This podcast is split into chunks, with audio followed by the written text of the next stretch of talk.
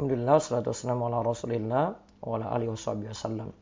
Kita masih melanjutkan 40-an amalan saat safar umroh di Tanah Suci. Kali ini amalan ketiga.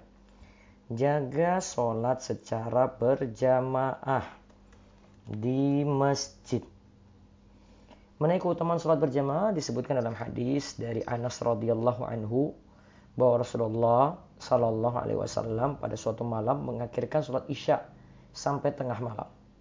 Kemudian beliau menghadap kami, yaitu para sahabat setelah sholat, lalu bersabda, Salatul jama'ati afdalu min salatil fadli bisaba'in wa isyrina darajatan.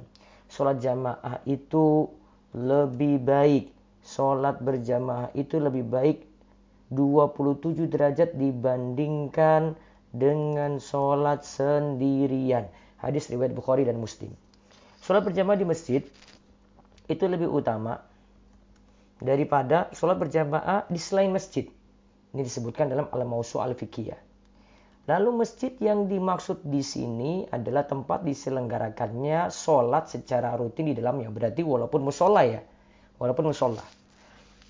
Misalnya musola kampung gitu. Terus dari Zaid bin Sabit radhiyallahu anhu, Nabi Shallallahu alaihi wasallam bersabda, "Shallu ayuhan nas fi buyutikum, fa inna afdhalas salati salatul mar'i fi baitihi ilal maktubata. Solatlah kalian wahai manusia di rumah-rumah kalian karena sebaik-baiknya solat adalah solat seseorang di rumahnya kecuali solat wajib. Mutafakun alaih hadis ini riwayat Bukhari dan Muslim. Sedangkan solat terbaik untuk wanita adalah di rumahnya walau sendirian. Palanya pun sudah sama seperti ia berjamaah. Iya, ia berjamaah ke masjid.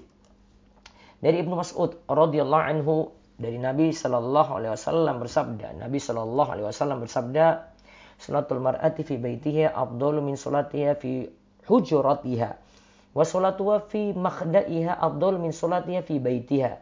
Salat seorang wanita di kamar khusus untuknya lebih afdal daripada salatnya di ruang tengah rumahnya.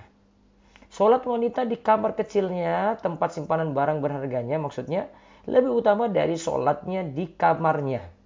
Hadis ini riwayat Abu Daud. Hadis ini didoifkan oleh Al-Hafiz Abu Thayyib namun disahihkan oleh Syekh Al-Albani.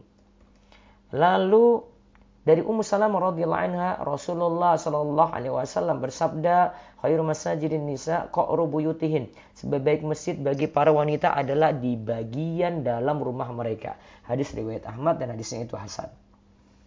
Catatan di sini namun karena saat umrah para wanita berada di masjid yang utama yaitu Masjidil Haram dan Masjid Nabawi ya. Masjidil Haram dan Masjid Nabawi pahalanya kan Masjidil Haram 100 ribu kali dan Masjid Nabawi 1000 kali. Yang pahalanya berlipat-lipat maka disarankan untuk tetap ke masjid supaya meraih pahala melimpah.